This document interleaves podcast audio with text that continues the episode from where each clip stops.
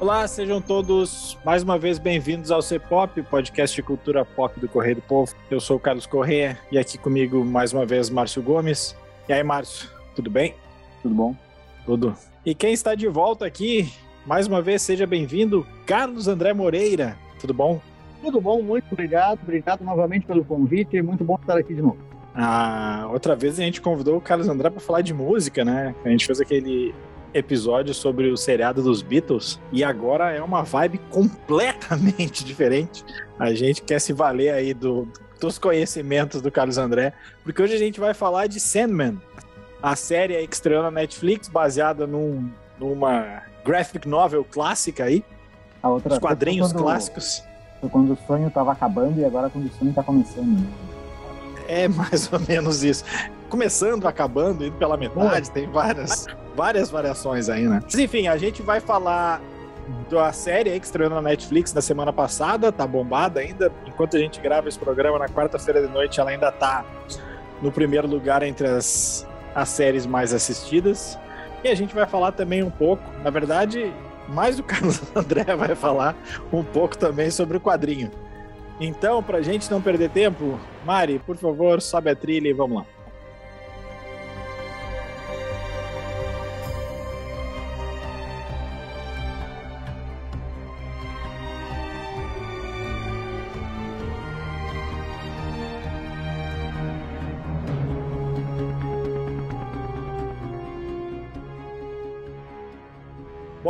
Como eu disse, né? Sandman, a série estreou na Netflix aí há poucos dias, na semana passada, na verdade, na sexta-feira. São 10 episódios de mais ou menos uma hora cada um. É uma série que já está para ser produzida há um bom tempo. Na verdade, ela começou, a ideia começou como um filme. E isso vem, vem assim, esse projeto vem passando de, de, de mesa em mesa de, em Hollywood. A primeira notícia que se tem é de 2013, eu acho. É 2013. Era um projeto que ia ser dirigido, vejam só, dirigido e estrelado pelo Joseph Gordon-Levitt, que é o cara do 500 Dias com Ela, entre outros filmes aí. É, o Neil Gaiman, que é o autor dos quadrinhos, ele estava ligado à produção. Ia ser um filme. Ia ser um filme em live action, produzido pela Warner. Só que a coisa questões de estúdio. Era, era ligado a um estúdio da Warner, o estúdio, acho que era New Line. Lá pelas tantas a coisa mudou de figura, a grana sai daqui e vai para lá. No caso, a grana saiu. E, e o Gordon Levitt saiu do projeto, acabou saindo do projeto. E o projeto ficou para lá e para cá, para lá e para cá, para lá e para cá. Ele foi oferecido para vários canais de streaming, na verdade. Eu vi que isso até gerou alguma uma confusão, um estranhamento de algumas pessoas de falar, porque, porque assim, o Sandman, ele é, ele era um quadrinho do Vértigo, que era um selo, me corrijam aí se eu tiver errado em algum momento, tá, Carlos e Márcio, uh, era do selo, era o Vértigo, era um selo adulto da DC, né? Então assim, ele faz parte do universo da DC. Sendo assim, era de se esperar, em tese, que essa série saísse pela HBO, as coisas da Warner, da DC estão todas na HBO Max. O próprio Neil Gaiman agora, no lançamento da série, vem a público, no caso nas redes sociais, dizer que, olha, esse projeto foi oferecido para vários canais de streaming nos últimos tempos e vários deles recusaram, inclusive a HBO, muito por causa da grana. E a grana não foi pouca, ela é a maior produção da DC já feita para TV. Ela custou 165 milhões de dólares. Em média, cada episódio tem é, 15 milhões. Não vai fechar a conta, mas acho que deve ter salários e tudo mais. Uh, até que em 2019 a Netflix comprou. E se a gente for ver, até que saiu relativamente rápido, né? Os caras fecharam ali. O Neil Gaiman participa do projeto, eles fecharam o elenco. Tem alguns nomes conhecidos do grande público, mas não é ninguém assim que vai ter um, um salário. Um salário astronômico. Acho que isso viabilizou um pouco mais e a gente depois discute assim como a produção é bem acabada, assim, ela custou uma Babilônia, mas tu vê onde foi investido cada cada real ali, cada real não, né?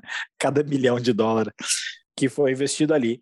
Eu poderia me aventurar aqui e dizer um pouco da da sinopse, mas eu vou deixar essa para Carlos André. Mas assim, eu vou te pedir a sinopse da série. que não, não sei se é exatamente. E aí tu já disse pra gente se é exatamente as, a sinopse do quadrinho, né? Porque o quadrinho, assim, ele foi lançado em 88 e 89, né? São 75 fascículos, pelo que eu dei uma pesquisada aqui. E essa a, a história da série desses 10 episódios é, é de. Ah, o quadrinho, no total, foram 13 arcos, né? E a série, eu não sei se, se ela, ela abarca o quê? Um, dois arcos?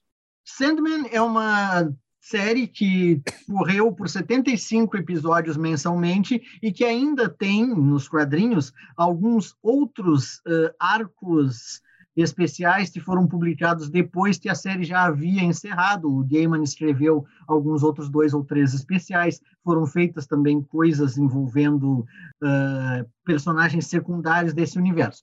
A série de TV, nesses primeiros dez episódios, ela adapta dois dos, dos arcos da história original, que começa com um arco chamado Prelúdios e Noturnos, e depois vai para um outro uh, arco chamado Casa de Bonecas. Basicamente, são os dois arcos que estabelecem um pouco como vai funcionar o processo dessa HQ a partir ali do, do momento em que, o, em o Gaiman estabelece as regras desse universo. Não, nos quadrinhos, o Sandman era originalmente um personagem criado lá nos anos 1930, na Era de Ouro dos quadrinhos, e que era um vigilante mascarado que andava pela, uh, pela cidade combatendo o crime, era um personagem pulp. Ele tinha uma pistola que disparava uma areia uh, anestésica, que deixava as pessoas apagadas, e uma máscara que também era basicamente uma máscara de filtro de gás, para que ele não fosse afetado por aquele próprio gás da areia e tal. Esse personagem ficou mais ou menos num limbo durante muito tempo e após um fenômeno, uh, após uma reformulação na DC, esse personagem caiu na mão do Neil Gaiman, que era parte de, um, de uma geração de escritores ingleses que foi descoberta pelos quadrinhos naquela época, muito na esteira do trabalho do Alan Moore com Watchmen, por exemplo. E aí o, a, o quadrinho americano foi buscar entre os autores do quadrinho independente inglês a sua nova mina de ouro, digamos assim. O Gaiman pegou esse quadrinho e resolveu reinventar o conceito todo. O conceito que ele transformou foi o seguinte: esse Sandman dos anos 30, ele surge como uma espécie de tentativa do universo de tentar substituir algo que estava faltando. O que está faltando é o Sandman original, que vem a ser uma espécie de figura. Uh, dá para dizer que ele tem poderes quase divinos, mas ele não é tecnicamente um deus, ele é uma espécie de personificação antropomórfica de um conceito assim como ele é um perpétuo. É, os perpétuos são uma família disfuncional composta por personificações de conceitos fundamentais uh, da vida. O mais velho é destino, aí depois vem a morte, o, o sono. Uh, tem um truque em inglês que todos eles em inglês têm nomes começados com a letra D. É o Destiny, Dream, uh, Death. Aqui no Brasil, meio que eles de vez em quando ah, chamam ele de devaneio é. para aparecer. Que, que, que, Mas a, a, a, morte no Brasil fudeu tudo, né? É, não, aí não dá. Não, mas eles chamam também nos quadrinhos, às vezes, ela de desencarnação, mas é tão feio que eles vão por morte é. mesmo. É. Mas aí, é, eles são uma família que representa conceitos fundamentais, eles são até anteriores aos deuses, anteriores a, digamos, quando surge a vida, surgem esses, essas figuras. E a história da série, ela adapta muito fielmente, a, quer dizer, houve algumas adaptações longo da DC, né? Uma coisa interessante é que, como essa tem uma, uma questão contratual pela qual a Netflix, ao fazer esse acordo com a Warner, que é a proprietária dos direitos da DC, ela precisou negociar que alguns personagens que aparecem na história em quadrinhos e que são do universo mesmo da história dos quadrinhos, como Ajax o Marciano é um personagem que aparece nos primeiros uh, nos primeiros episódios. Acho que até o Batman, se não me engano, aparece. Meio Os primeiros. Vamos falar de capítulos. fascículos. É, para. Capítulo. Quando, quando a gente falar de capítulos, a gente está falando do da HQ, episódios, a gente está falando da série. Perfeitamente. Então, é, vários personagens regulares do universo DC, desses assim de super-heróis mesmo, aparecem no, nos primeiros números de Sandman, porque ele ainda estava tentando estabelecer um pouco a voz da série e, ao mesmo tempo, construindo o, o, trampolim para fugir um pouco daquilo tudo. Charada Espantalho aparece também, né? E tornei, tornar... Exato, exato.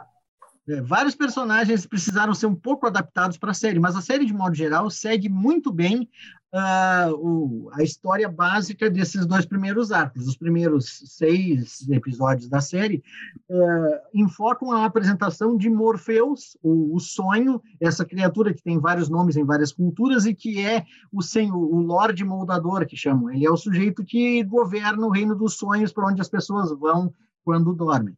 Aí um dia, um culto macabro no ano 1916 de ocultistas faz um ritual uh, pagelante lá para tentar capturar a morte e por engano eles acabam capturando o sonho. E o sonho fica preso então no porão de um ocultista que é tipo um Aleister Crowley assim que é e ele fica preso lá. Nos quadrinhos ele ficava preso por 60 anos porque não é, é, é ele ficava preso 60, 70 anos porque a história ia até o início dos anos 80 quando a saga se passava.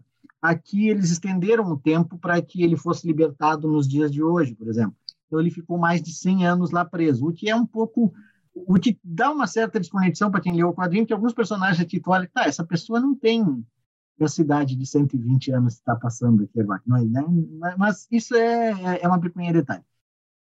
Esse, o, o sonho, ele tem uma série de ferramentas e de símbolos que são, digamos, insígnias do seu poder enquanto um uh, monarca desse reino interdimensional do sonho. E quando ele é capturado nesse círculo ocultista, esse material é tirado dele. É um elmo, um saquinho de areia, que, que nas edições aqui do Brasil chamavam de algibeira, mas no, na série eles meio que acharam que essa palavra... É melhor, é melhor falar saquinho de areia, né? É, o saquinho de areia, um elmo que parece inclusive uma máscara de gás da Primeira Guerra mesmo, lembra um pouco, e um rubi, onde está concentrado boa parte do poder que o Sandman... É, é uma, é uma ideia meio Sauron, assim. Ele criou aquele poder, ele criou aquele rubi, e dentro daquele rubi está uma boa parte do poder dele ele volta para o reino dele, o reino dele se destruiu, e aí, inclusive, essa é uma das primeiras grandes sacadas narrativas de Sandman como um todo. Ele tem a ideia de que o século XX, essa coisa uh, maléfica, assassina e psicótica que foi o século XX, com Primeira Guerra, com Segunda Guerra, campo de concentração, com todas essas violências e, e, e grandes rupturas, isso ocorreu porque o sonho, a personificação do sonho estava preso num porão. E, portanto, tipo, a própria capacidade da humanidade de sonhar, de acalentar sonhos, de, de ter pesadelos como guias, isso meio que sumiu do horizonte da humanidade. Isso é uma coisa que é muito bem retratada na série, eu acho.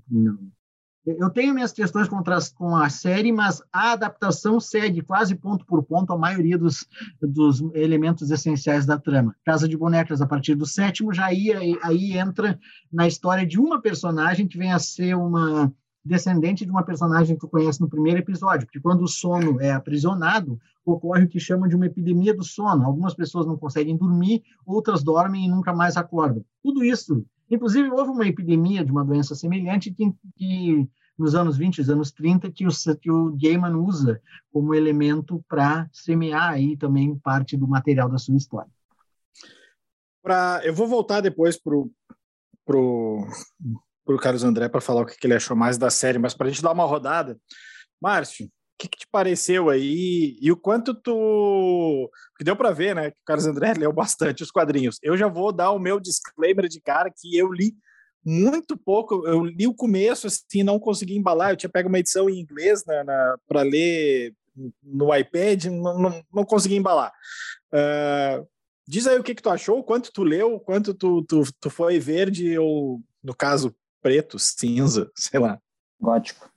Uh, eu li o primeiro arco ali, né, que é o preâmbulo dos meus né, uh, retomei agora na série, então reli agora na, na série, e comecei a ler o Casa de Bonecas, não li todo, li também aquele episódio que tem antes da Casa de Bonecas ali, que é o, é o Mestre dos Sonhos, eu acho que é um, uma história dele com a nada, que é uma coisa que aparece ali quando ele desce para o inferno, mas que não deixa muito claro por que que aparece na série a gente fica meio boiando, mas ali meio que explica no, na HQ, né?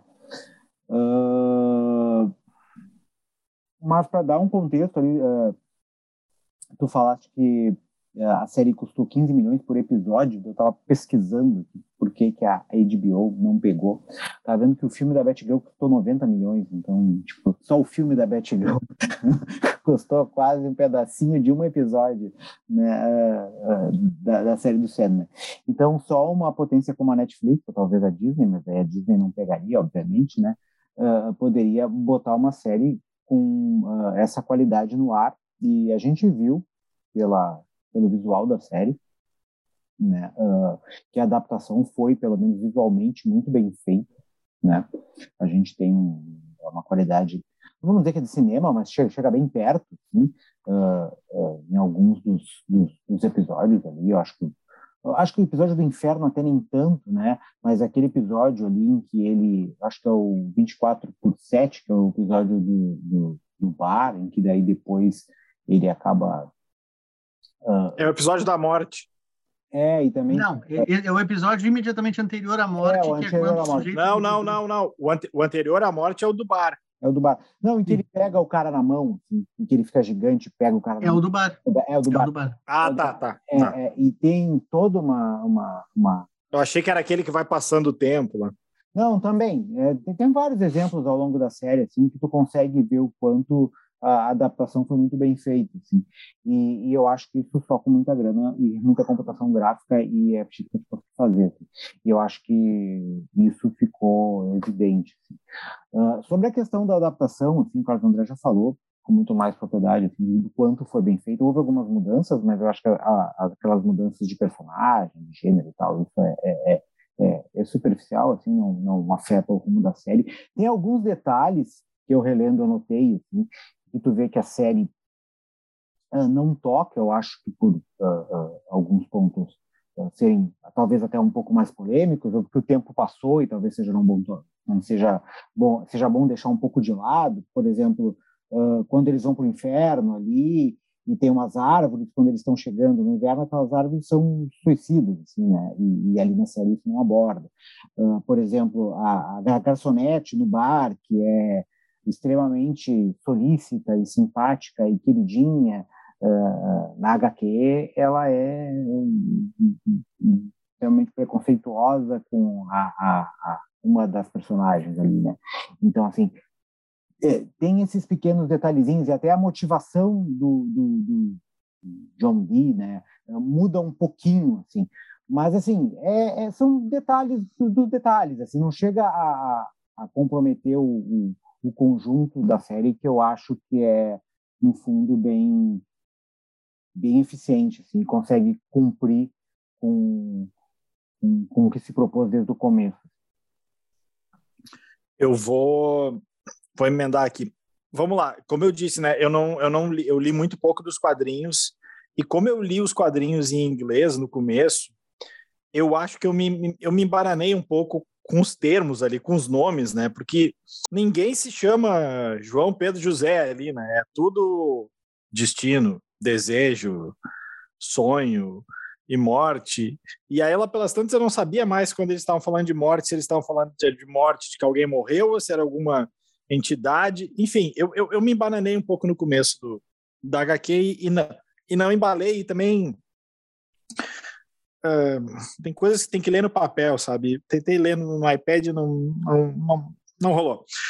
Então, assim, eu fui, fui meio verde para a coisa toda. E, e, acho que a série explica muito bem assim isso. A série deixa muito claro isso. Uh, o primeiro episódio do Sandman na, da, da, Netflix, para mim, ficou muito claro sobre o que, que era.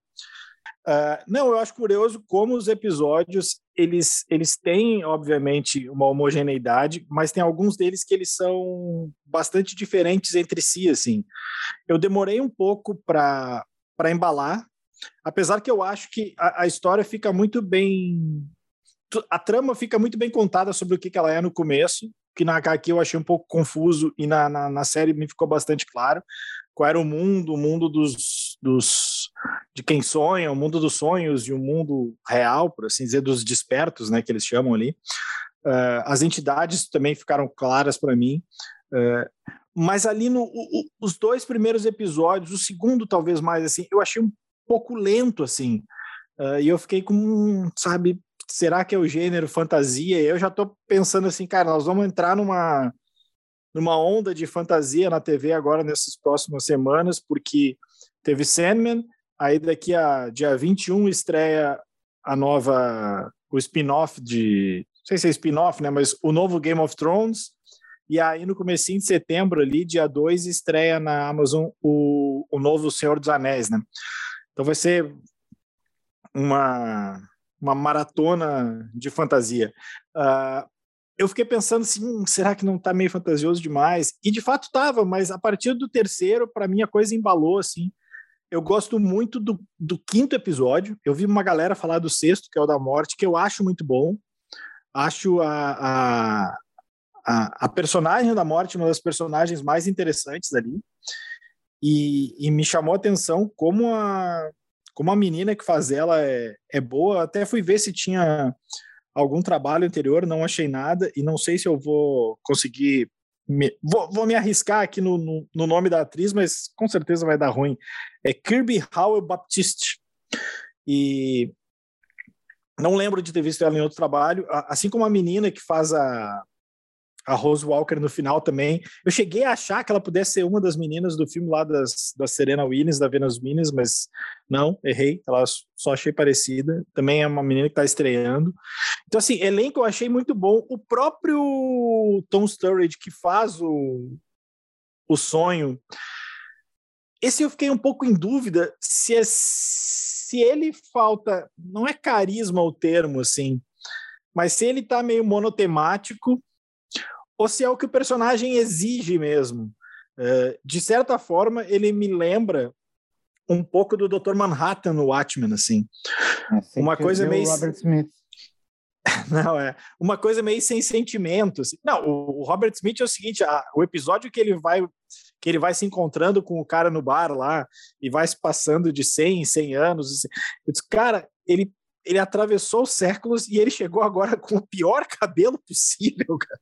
sabe? Isso que ele estava no, no 1699, 1599, e ele conseguiu ter o pior cabelo agora.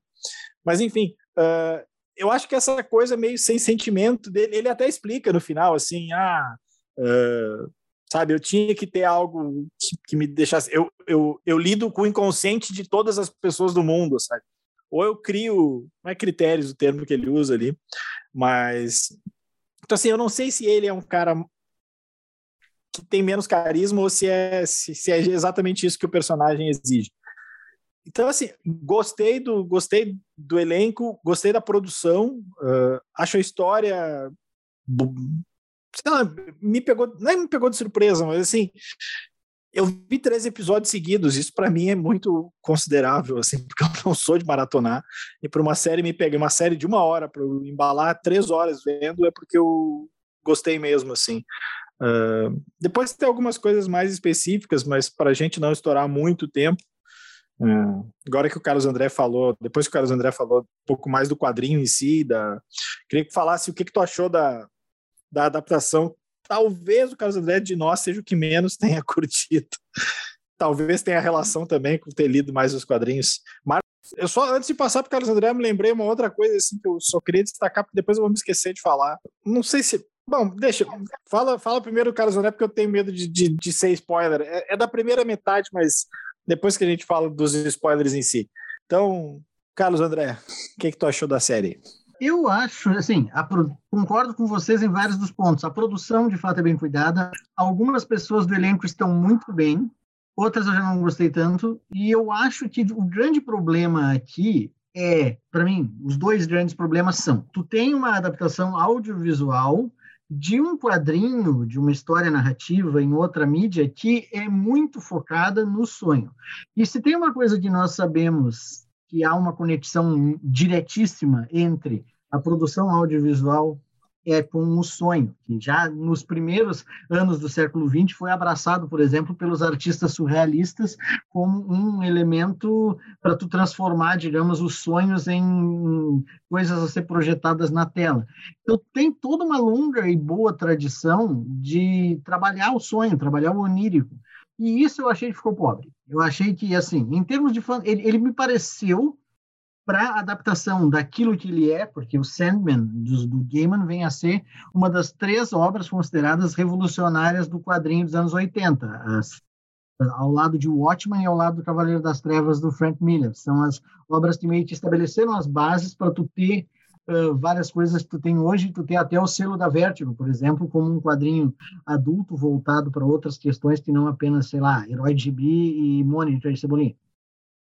Mas me parece que faltou aqui, primeiro, o olhar de alguém que tivesse uma visão uma, visão cinematográfica ou mesmo uma visão de fotografia, uma visão que trabalhasse uma certa estranheza visual dos planos do sonho de uma forma que foi trabalhado no quadrinho. Os quadrinhos eles foram desenhados por vários artistas ao redor, ao, lugar, ao longo da série. Os primeiros eram tipo Sam Keith, Mike Dringenberger, são dois dos primeiros uh, desenhistas ilustradores.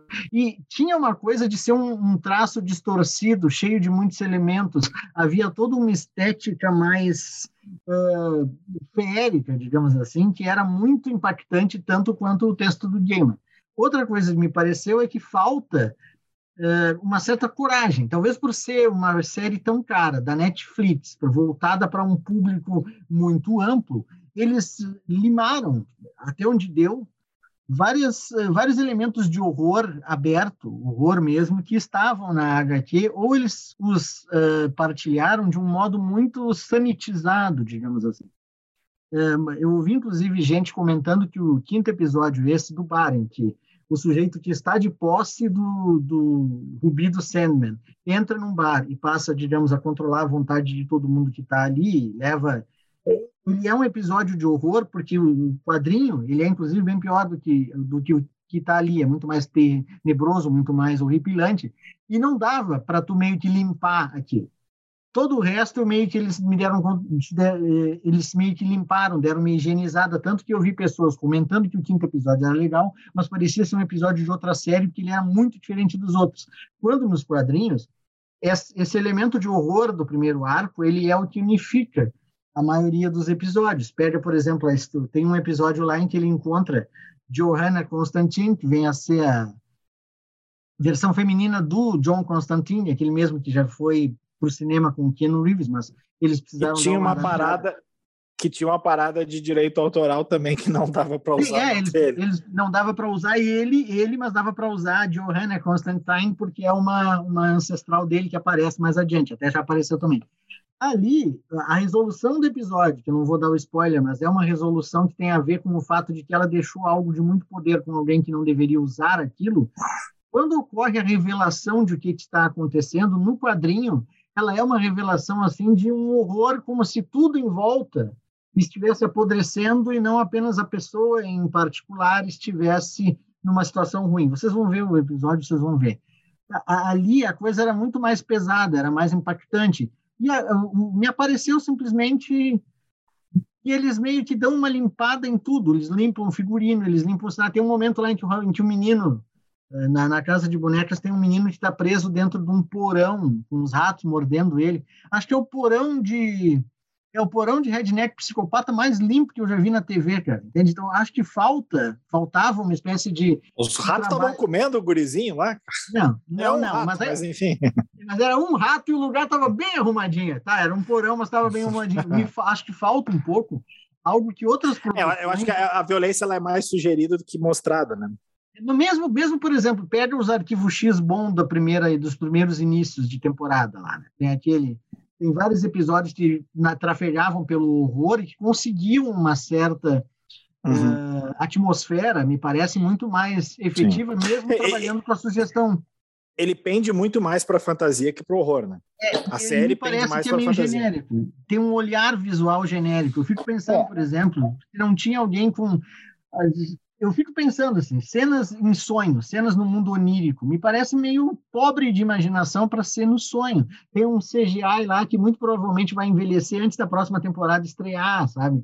E me parece que falta uma certa concepção visual fora da casinha, como, por exemplo, os filmes do Tarsem Singh, aquele, ou do ou o Dr. Parnassus, lá do Terry Gilliam, sabe? Acho que foi, falta um olhar de direção. Falta o Buñuel tá ali. É, talvez. Falta alguém com uma visão. Eu sei que o Gaiman está traduzindo a visão dele dos quadrinhos para o visual. Não, mas aí, aí, aí, aí experiência disso. É que eu então, acho eu, que é, aí. Márcio, é, vai. Não, é, é, eu concordo com o Carlos André, assim, nas duas, nos dois pontos. Assim, acho que ele tem razão nos dois pontos. Mas uh, aí é a questão da Netflix. Assim. Para mim, aí o principal ponto é tu fazer essa série com a grana que tu investiu e que tu precisa ter uh, o desempenho que ela teve, assim, que é de tu ser o primeiro lugar uh, em todos os países. E era o que o Neil Gaiman estava retweetando, eu acho que a semana passada inteira, até mandei por cabos ali, que até em Tonga a série estava em primeiro lugar. E para tu conseguir atingir um público tão forte, tão, tão amplo, assim, não é o sucesso do Round Six, sim, mas é um sucesso né, nos moldes do Stranger Things. Assim. Tu precisa ter algo que seja razoavelmente entendível para o maior número de pessoas. E para isso tu precisa ter uma série que seja né, a mais quadradinha possível, assim, uh, mesmo que seja uma série que trate de sonhos.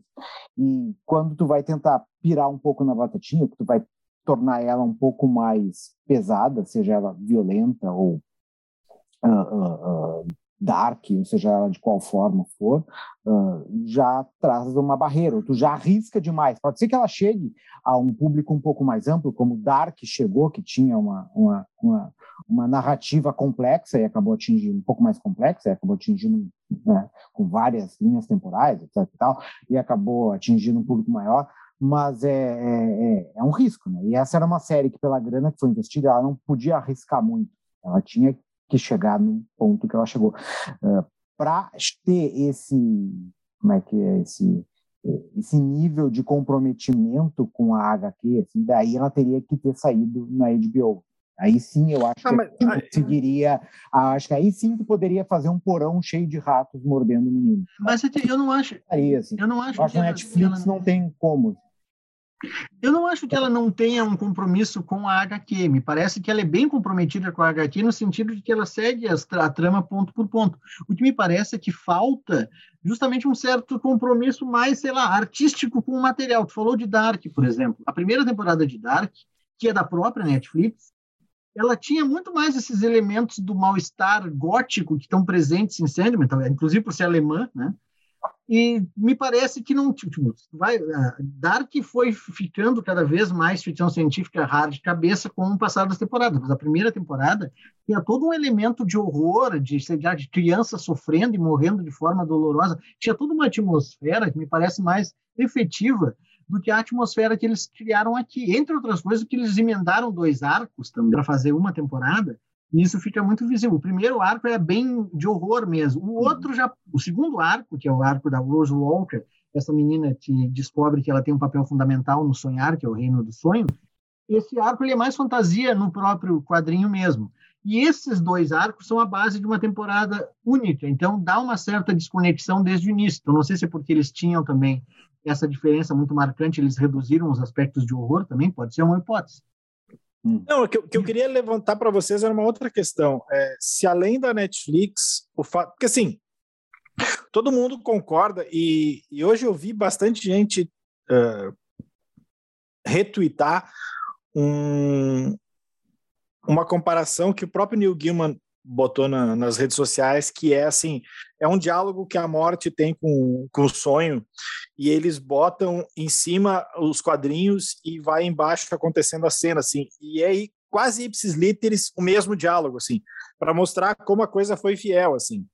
Uh, só que assim, às vezes, e eu não tô, eu não tô criticando aqui, tá? Eu só tô uh, levantando a lebre para ver o que, que vocês acham.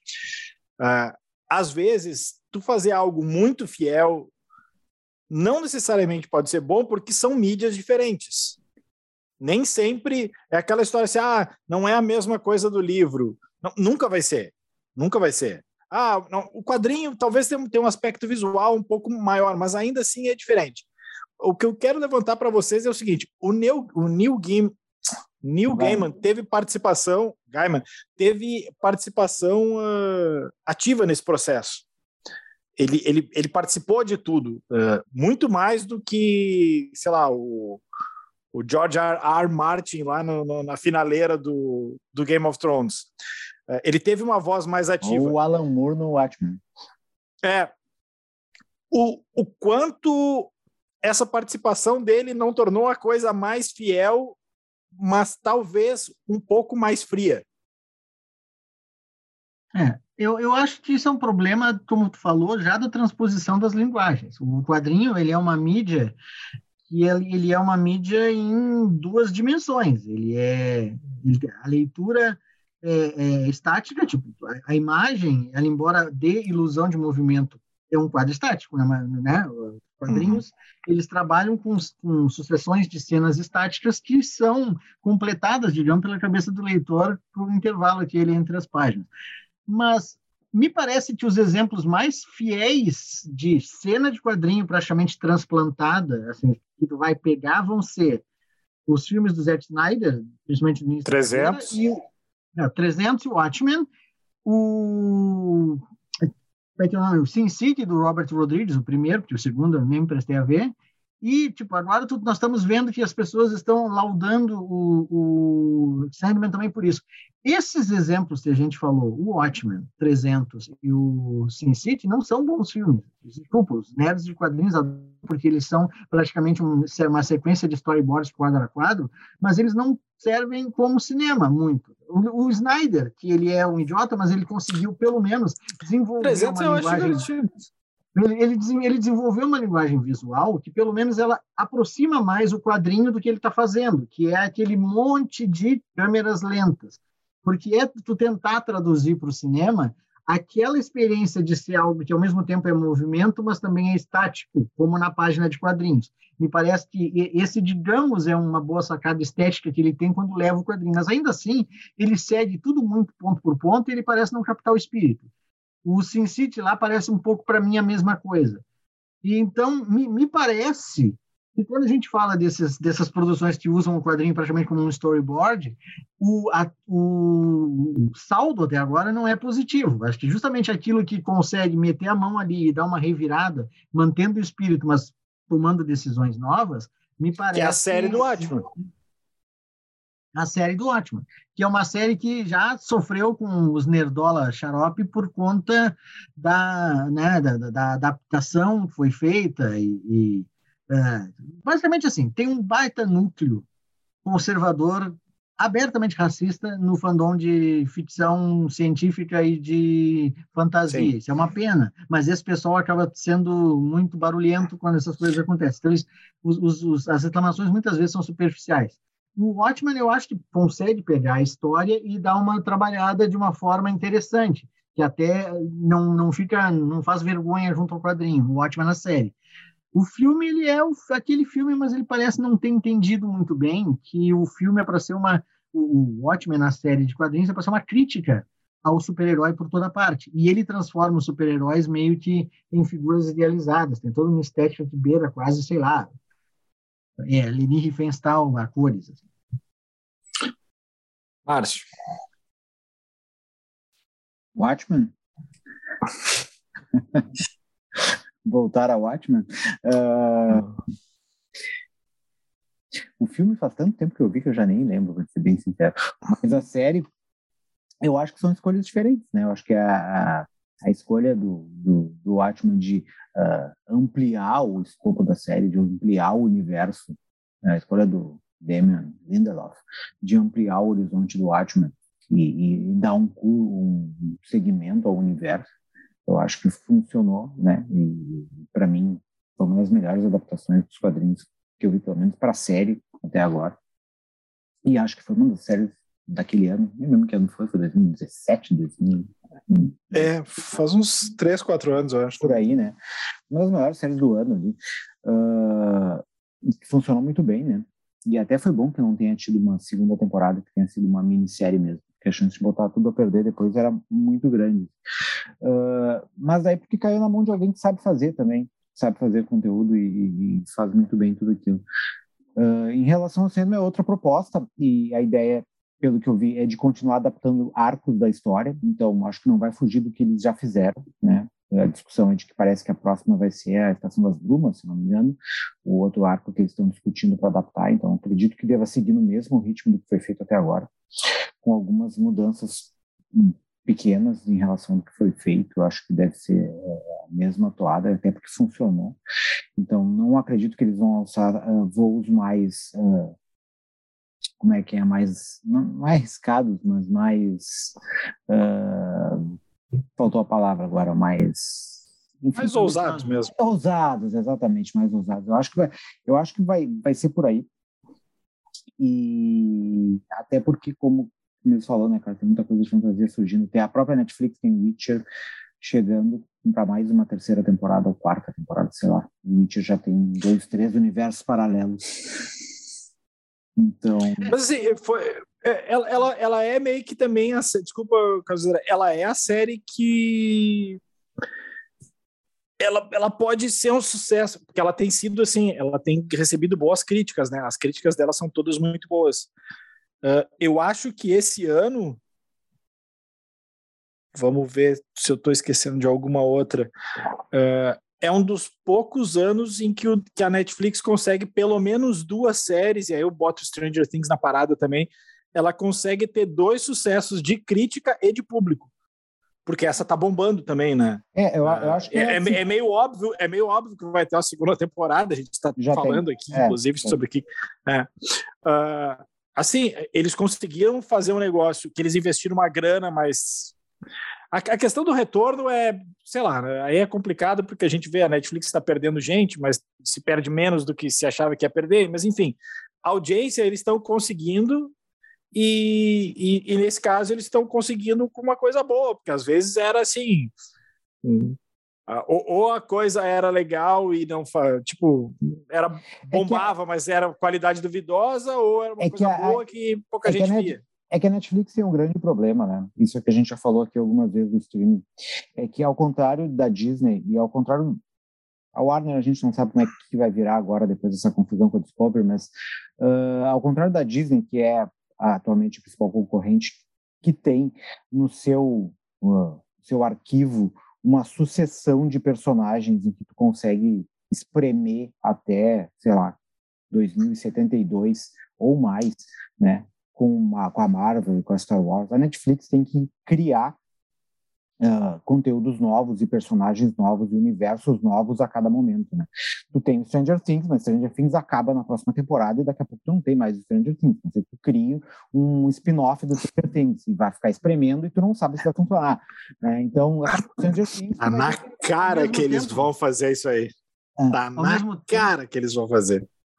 Ao mesmo tempo, a Netflix me parece que ela tem um, um, um, processo que facilita isso aí e prejudica ela própria essa coisa da novidade constante é uma coisa que prejudica a própria Netflix, porque eles bombam uma primeira temporada de série e depois eles esquecem a série na segunda para bombar a próxima nova primeira temporada. É. Então eles têm um pouco de problema de manutenção das suas atrações.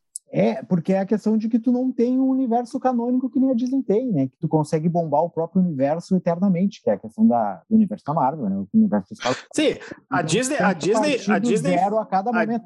Agora, depois do, do, do, do Sandman, é, tem, eu sei que tem essa série nova dos caras do Dark, que a gente estava comentando que deve estrear, acho que esse ano, que estreia no próximo, uhum. 1800, alguma coisa. Né? Daqui a pouco tem a segunda temporada do Round Six. E, e aí vai, né? E daqui a pouco tu vai ter que. É, ah, a Disney. Um da cartola. A Disney se dá o luxo de dar um, um, um previewzinho ali do X-Men no final da Miss Marvel sendo que, ao que tudo indica, eles não podem, por contrato, usar ninguém do X-Men que não seja o, o, elenco original, ou seja, eles não vão usar até, sei lá, 2025. Então, assim, eles dão uma palhinha e, assim, beleza, posso esperar mais três anos, porque eu tenho personagens suficientes novos para entrar aqui até lá, né? Que a Netflix não tem. Mulher Hulk, é, a terceira não... divisão tá entrando aí, né? O operário tá entrando em semana que vem. Com todo respeito. O, o, uma coisa que me pareceu interessante de apontar é o seguinte, nesse, né, nessa série do Sandman, tu falou do Estação das Brumas, provavelmente vai ser. Mas o Sandman, ele também é conhecido porque ele tem intervalado entre os arcos maiores, de vez em quando lá o Gaiman emendava três ou quatro episódios contando umas histórias avulsas sem conexão com a saga maior. Quer dizer, tinha conexão, mas era tipo saga, é, episódios, assim, às vezes passados na Bagdá do, das Mil e Uma Noites, ou uh, um episódio sobre uma personagem específica que ele queria trabalhar. A, E o segundo arco, o terceiro arco da, de Sandman, inclusive, ele é um desses arcos intervalares, chama-se Terra dos Sonhos, e são quatro histórias soltas.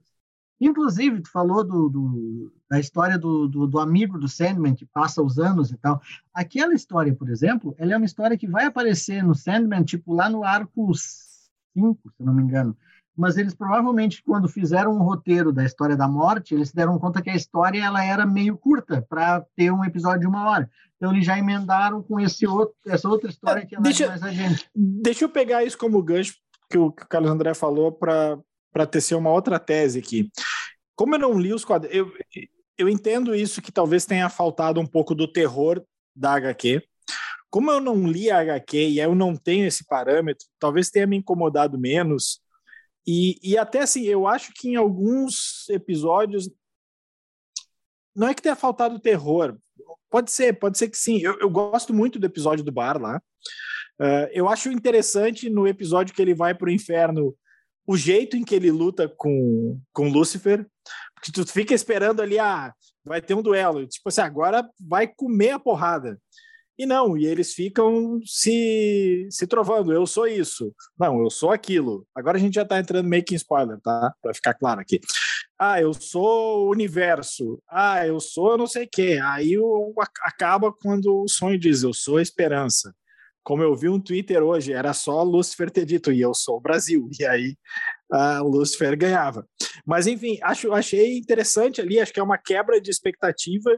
Vou fazer uma comparação muito tosca, tá? Uh, mas só para é, é, algo que me veio à cabeça assim de outra cena em que se esperava que ia ter um confronto cheio de luta, cheio de ação e é um negócio que se resolve de outra forma, que é o final do Kill Bill. Que tu espera que a noiva, quando ela encontra o Kill Bill, agora vai ter a luta que vai ser 10 minutos de luta de espada. E ela bota lá os dedinhos no peito dele e acabou. Não, não tem luta nenhuma. Uh, isso me lembrou. E outra que eu achei engraçada é. Engraçada não, desculpa, que eu estava falando do episódio da morte, né? Ah, tem, tem momentos ali que são tocantes e fortes, sabe? A, pô, a cena que o bebê morre, cara, é, eu achei foda, velho. Não sei, não sei vocês, mas eu, tipo, quando ela diz pro, pro bebezinho assim, sim, eu sei, foi só isso, né?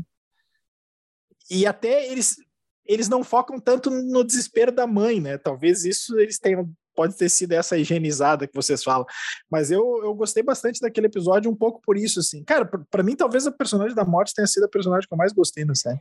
Tem um... Eu tava vendo uma, um podcast com o Neil Gaiman, antes de estrear a série, e ele tava comentando que esses fãs que se apaixonaram pela HQ e que encontravam ele nas convenções e que seguiam ele, enfim, que toda vez que pedir autógrafo, fazer um filme e tal, e que uma das pessoas, que alguns desses iam falavam para ele sobre a morte, quanto o quanto a personagem uh, uh, uh, ajudou a, a, em alguns momentos a superar momentos de perda. Assim. Não que eles acreditavam que a morte seja a personagem, Sim. mas como encarar a morte da forma como a personagem é retratada na HQ ajudou algumas das pessoas sim iam a HQ. Sim, tu acha? É, um, é, um, é um caminho é um caminho mais é, bonito, né? É, é. E para não para não deixar me esquecer depois de outra coisa que eu, eu gostei porque eu não saquei na hora e quando eu saquei eu achei divertido, assim, acho que que é quando eles estão indo para a convenção de cereais. E eu disse, tipo, qual é a, a, lógica de uma convenção de cereais? Quando eu saquei o que que eram cereais ali, cara, eu achei do caralho aquela sacada. Eu não sei se eu fui lento, provavelmente eu tenha sido lento nessa história.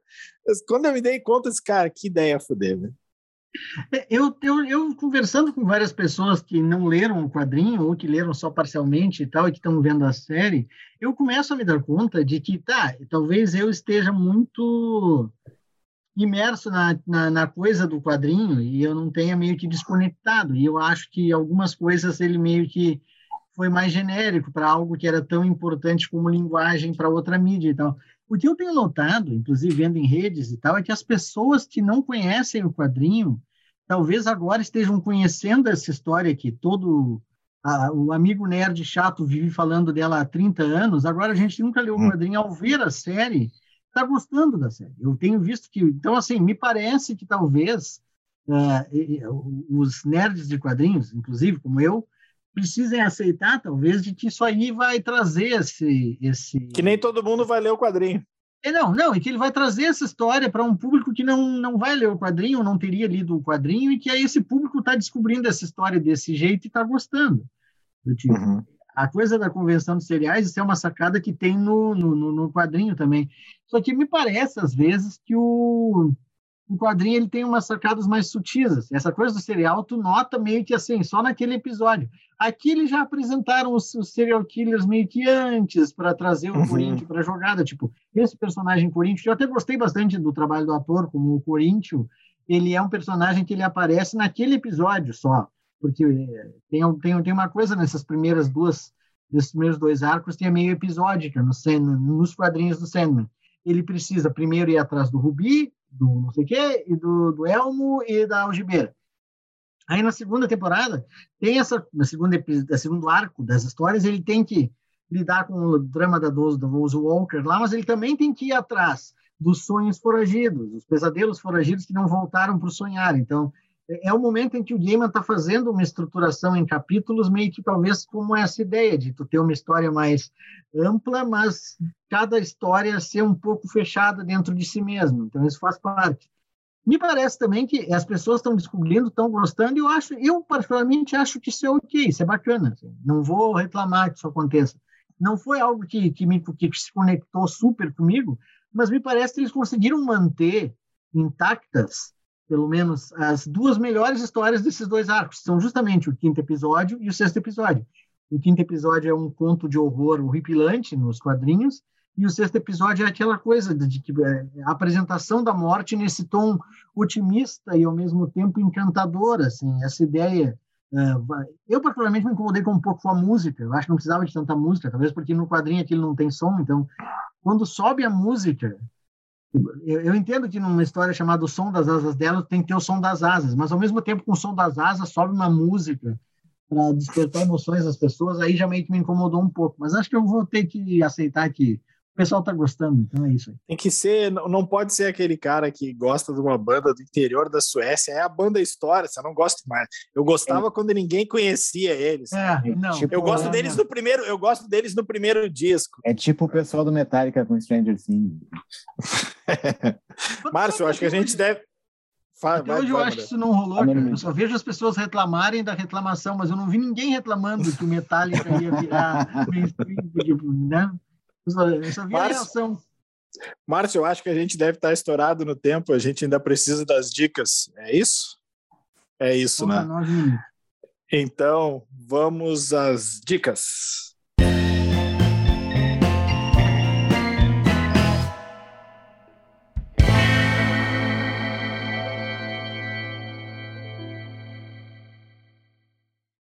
Márcio, começa tu aí. Como eu sei qual é a tua dica, para não repetir a dica, né? Uh, a minha dica vai ser uma série que voltou para HBO Max e é um desenho que eu gosto bastante, que com essa fusão da HBO Max com a Discovery e essa bagunça que acabou virando lá, a gente não sabe o que vai acontecer, eu tenho é um certo receio que não vai continuar. Mas vamos aproveitar enquanto ele, continua, ele segue, que é a terceira temporada da Harley Quinn, né? Que voltou agora, está no, no quarto episódio. Uh, são, deve ser dez episódios de meia horinha. E eu não sei quanto eu dou de spoiler, porque já está no terceiro episódio, a maioria das pessoas não assiste essa série, então quem quiser retomar, eu não quero dar muita uh, uh, muita referência, assim, mas é a Harley Quinn brigou com o Coringa, né? Então ela sai em roupantes ensandecidos por Gotham. Né? Tem uma Harley Quinn é, quebrando tudo, tem o, o, um, um, comissário Gordon deprimido, depressivo e alcoólatra, né? que fica totalmente carente, pedindo atenção para o Batman. Uh, e é uma série violenta, engraçada, divertida. E tem a Poison Ivy também, que é uma das personagens principais da série. Aparece todo o universo do Batman ali em algum momento, mas a personagem principal é a Harley Quinn É uma série bem caótica e anárquica, assim, engraçada. Vale a pena dar uma conferida. Quem faz a voz da, da Harley Quinn é a Penny, do Big Bang Theory. Então, é... Ainda não é a Lady Gaga. Não é Lady Gaga. Não é Lady Gaga. Eu tenho. É uma pena, porque uh, não vou conseguir aceitar a Lady Gaga como voz da, da Harley Quinn depois da. da Aquele coco. Daquele coco e da. De, agora me fugiu a. Margot Robin? Margot, Margot Robin. Acho que a Lady Gaga não vai fazer a altura. A, a, a Arlequina é do ADC, a Arlequina pode aparecer lá. Lady Gaga pode aparecer no Sandman. Carlos André, tua dica aí. Não, não, não aparece a Lady Gaga, a Arlequina nos quadrinhos do Sandman, então não duvido que apareça. Uhum. Bom, já que a gente falou de serial killers, sonhos e projetos megalomaníacos, a minha dica é um livro que é, ele não é recente, mas ele ainda está em catálogo chamado O Demônio na Cidade Branca, de um escritor americano chamado Eric Larson, e que é uma espécie, ele não é um ele é um livro de não ficção, é, é meio que a um livro de jornalismo uh, meio new jornalismo, reconstituindo uma história que é muito absurda. E no fim do século XIX, em Chicago, foi realizada uma daquelas grandes exposições científicas mundiais que estavam na moda naquele período. Até hoje é um ele é, é uma a, Feira Internacional de Ciências de Chicago, ela foi meio que um marco urbanístico nos Estados Unidos, um marco urbanístico para a cidade, e ao mesmo tempo foi uma, uma uma espécie de mega de projeto megalomaníaco que foi muito difícil tirar do papel ele conta essa história. E, ao mesmo tempo, ele conta o quanto várias pessoas do país inteiro, dos Estados Unidos até do exterior, migraram para Chicago para visitar a feira durante aqueles seis meses e uma carrada delas desapareceu.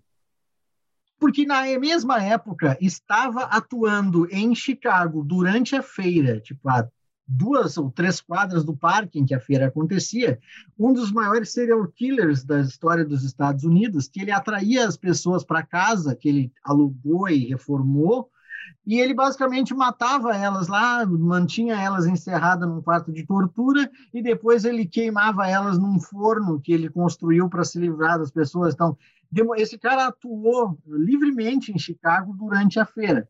Claro, e aí a, a, história alterna entre a reconstituição da trajetória desse cara e a reconstituição desse desafio que foi a feira, e como as duas coisas acabaram numa espécie de ressaca tenebrosa. A feira terminou, o Chicago não se beneficiou, assim como o Brasil com a Copa do Mundo, Chicago não se beneficiou muito com aquilo, porque muitas massas de trabalhadores foram para lá para trabalhar na feira e terminou a feira, ninguém tinha emprego mais e a miséria aumentou e tal. Terminou que as pessoas acabaram botando fogo na, nos prédios que haviam sido construídos para a feira e o bagulho desapareceu e depois descobriu-se esse cara em atuação quase como um sinistro ponto final. O nome do livro é O Demônio na Cidade Branca, o autor é Eric Larson, saiu pela Intrínseca, ainda está em, em catálogo, e esse Eric Larson é o mesmo autor, não, não, não, eu ia falar uma bobagem. Eu ia falar de um outro livro dele, mas acabei me esquecendo. O Demônio na Cidade Branca, Eric Larson. Márcio, me, me, me, me sinaliza quantos segundos eu tenho aí. Tem 4 minutos e 17. Ah, não, tá de boa, tá de boa. Uh, não, tá de boa. Não, eu, a gente ia fazer até um programa sobre isso, sobre esse filme que eu vou dar de dica, porque eu achei que eu não fosse conseguir acabar de ver sendo a tempo. É... Prey, na verdade, no Brasil ele se chama Predador a Caçada. É... O hype é real, pessoal. O novo Predador é bom, contra Predador, tudo e contra né? todos. Predador. É, Prey, Surpreendentemente bom. Surpreendentemente bom. Uh, ele tá com, com, com a, a, a, nota no Metacritic, no MDB, um desses aí, eu tava olhando hoje de tarde. Ele tá com a nota, ele é a melhor nota de um filme do Predador até agora. Uh, o que não quer dizer lá grandes coisas, mas ele tá com uma nota acima de, de, de média 7, ele tá com média 7,5, 7,2, uma coisa assim. Uh, mas enfim, Predador, A Caçada, é, tá no Star Plus. É um filme que dessa vez o predador tá ele luta contra uma a protagonista é uma uma índia Comanche. O filme se passa nos Estados Unidos e como a gente estava falando aqui antes de entrar no ar, o predador que já tinha apanhado de bazuca, de metralhadora e tinha apanhado do Alien, agora ele apanha uma índia com arco e flecha. Uh, cara, mas assim, o filme é, é, é, é legal porque ele, ele ele é ele tem suspense, ele tem boas cenas de ação. Uh, acho que mais do que tudo suspense, assim, é um filme que consegue te prender, é um filme de jogo rápido, ele não tem duas horas, acho que tem uma hora e cinquenta, uma hora e quarenta e cinco por aí. Uh, faz ali suas homenagens ao original, mas não fica babando muito ovo nem nada. E a, a menina que faz a protagonista é muito boa. Enfim, cara, Vou, vou, vou deixar um minuto aí para o Márcio falar, porque o Márcio eu sei que também viu o filme. E já, antes que o Márcio fale, já vou deixar aqui, porque se a gente acabar com o tempo, o Márcio já pode encerrar. Eu quero agradecer a presença do Carlos André e a edição da Mariana Neck. Vai daí, Márcio. Aí, se sobrar, a gente completa um pouquinho. Não, é um filme muito bom. Uh, ele começa, ele dá uma boa construção do personagem ali, né?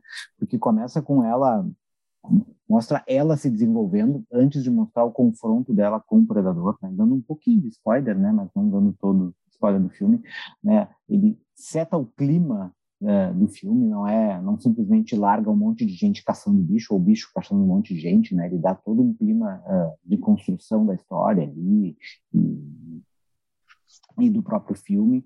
Ele se passa em 1700 e alguma coisa, né? Então não é um filme contemporâneo. E já isso já causa um certo estranho, uma certa estranheza, a gente está acostumado a ver o Predador em filmes atuais, assim.